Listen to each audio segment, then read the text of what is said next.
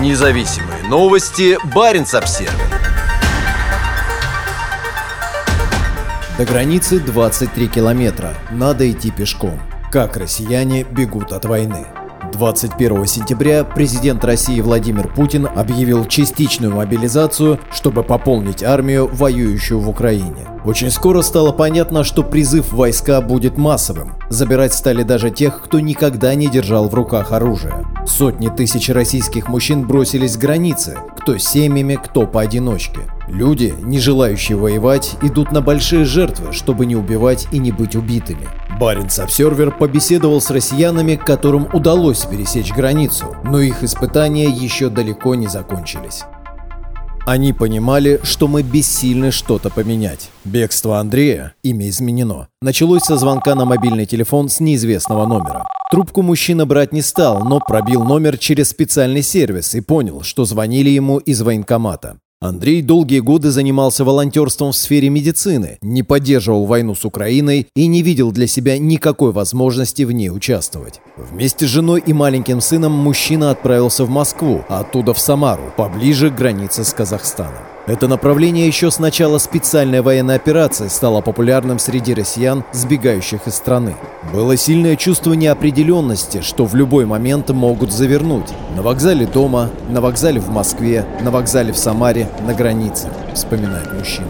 Далее семья села в такси, которое должно было довести их до границы, но не довезло. За 23 километра до границы началась пробка. Таксист нас высадил. Мы не возражали. У него не было вариантов, и мы это понимали. Он пожелал нам удачи, и мы пошли. Мы были не единственные такие. Перед нами и за нами шли другие люди. Мы морально были готовы, что придется идти пешком, рассказывает Андрей. Бежать из страны, возможно, навсегда, пришлось с минимумом вещей, но учитывая наличие маленького ребенка, вещи заняли несколько сумок, их все пришлось нести на себе. Семья шла пешком несколько километров. Ребенка катили в коляске. Потом начался сильный ливень. Укрыться от дождя не смогли в машине пожилого мужчины, гражданина Казахстана. После этого снова пришлось идти. Затем Андрея вместе с женой и ребенком подобрали путешественники из Подмосковья. Они объезжали пробку по обочинам. Водители фур пытались блокировать машину, но с ними договаривались и ехали дальше. Паркетник застревал в грязи, его дружно выталкивали и снова ехали. За три километра до границы Андрею с семьей пришлось попрощаться с попутчиками и опять идти пешком. По словам мужчины, несколько раз с ним заговаривали таксисты, утверждавшие, будто до границы еще 10 километров и что пешком в Казахстан не пускают. Но Андрей знал, что это неправда. На границе семья уткнулась еще в одну очередь, уже из пешеходов. В ней стояло около сотни людей. Андрея и его жену с сыном пропустили вперед. Ребенок начал плакать. Из-за этого завязался скандал, но за молодую семью заступились. Таможенный контроль, по словам мужчины, они проскочили без проблем и лишних вопросов со стороны пограничников. А на территории Казахстана они встретили волонтеров. Мы увидели парковку такси, и сразу возле входа стояла девушка с табличкой «Волонтеры». Она спросила, нужна ли нам помощь, предложила воду, сухой паек. А ее коллега сказал, что может нас отвезти. По дороге мы разговаривали о политике. Они понимали, что мы бежим, что мы против происходящего в стране. Они знали про наши репрессивные законы, про разгоны митингов. Эти ребята говорили нам, конечно, ОМОНовцы последними поедут на фронт. Сначала они будут гнать обычных людей. И они прекрасно понимают, что мы были бессильны что-то поменять внутри страны. Я спросил, почему они тратят свое время и силы на помощь гражданам другой страны. Они сказали, что не могут оставаться в стороне, говорит Андрей. Еще до поездки супруга Андрея в одном из телеграм-чатов нашла жилье, комнату в коттедже на севере Казахстана. Мужчина говорит, что за жилье сейчас требуют большие деньги, но конкретно им повезло найти бюджетный вариант.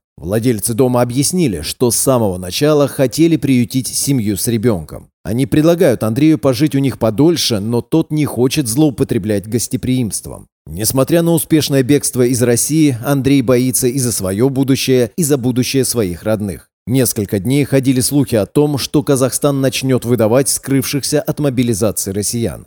Впрочем, 27 сентября глава Казахстана заявил, что о приехавших россиянах нужно проявить заботу и что им нужно обеспечить безопасность. Однако в то же время пришли тревожные новости из дома. Старший брат Андрея получил повестку. 46-летнего мужчину должны отправить на войну в ближайшие дни. Люди боятся отойти в туалет, так можно пропустить очередь.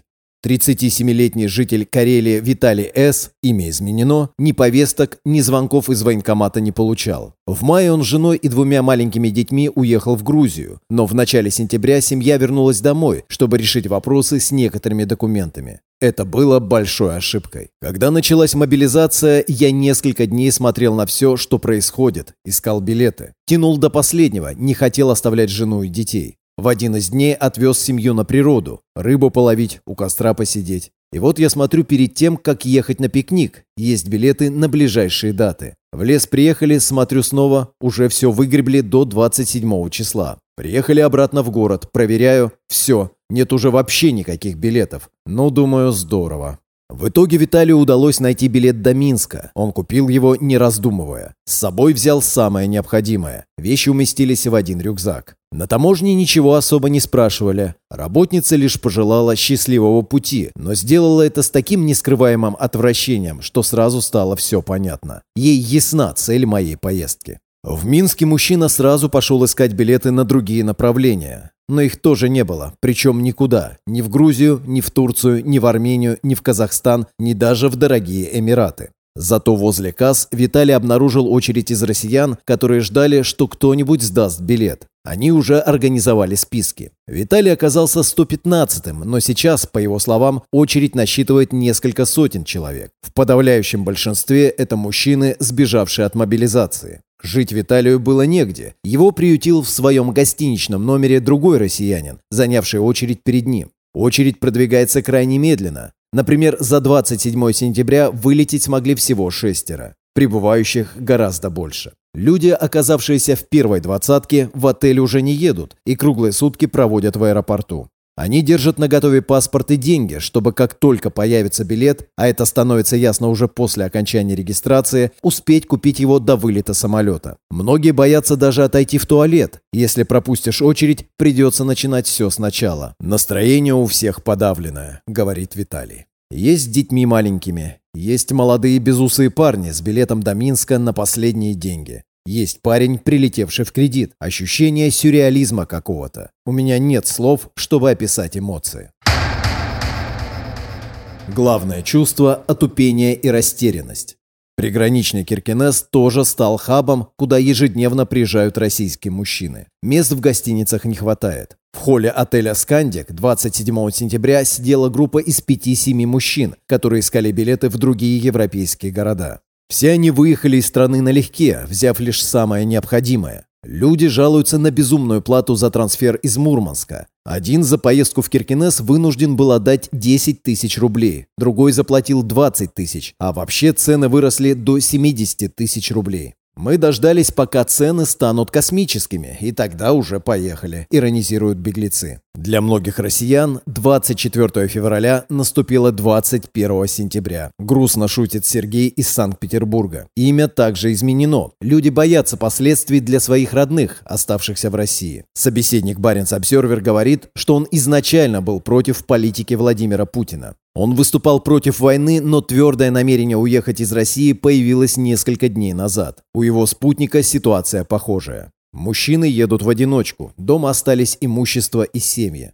Но их ситуация все равно легче, чем у многих бегущих от мобилизации россиян. У одного в Норвегии живет тетя, у другого мать. Сейчас трудно что-то планировать. Есть свежая шутка. Горизонт планирования в России уменьшился до 10 минут. Но только это не шутка, резюмирует наш собеседник. Главное чувство, которое я сейчас испытываю, это отупение, растерянность, непонимание всех масштабов происходящего. На вопрос о том, не боятся ли они обвинений в предательстве или трусости, уехавшие россияне отвечают просто. На нашу родину никто не нападал. От кого мы должны ее защищать? Это все закончится катастрофой и для режима, и для людей.